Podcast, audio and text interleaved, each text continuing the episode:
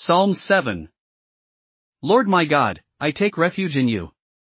Save and deliver me from all who pursue me. Or they will tear me apart like a lion. And rip me to pieces with no one to rescue me. Lord my God, if I have done this. And there is guilt on my hands.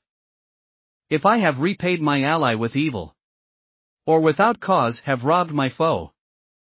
Then let my enemy pursue and overtake me. Let him trample my life to the ground.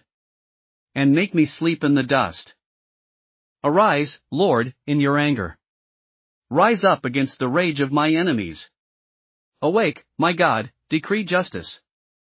Let the assembled peoples gather around you. While you sit enthroned over them on high.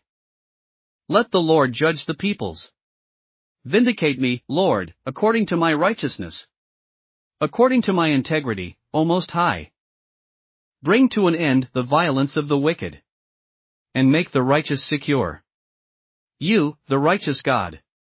Who probes minds and hearts. My shield is God Most High. Who saves the upright in heart. God is a righteous judge.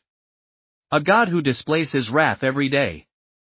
If he does not relent, he will sharpen his sword. He will bend and string his bow. He has prepared his deadly weapons. He makes ready his flaming arrows.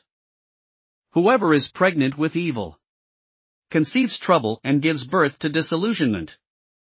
Whoever digs a hole and scoops it out falls into the pit they have made. The trouble they cause recoils on them. Their violence comes down on their own heads. I will give thanks to the Lord because of his righteousness. I will sing the praises of the name of the Lord Most High. Thanks for listening to another chapter of the Bible. At My Faith Fuel, we believe a good coffee fuels your faith and energizes your day.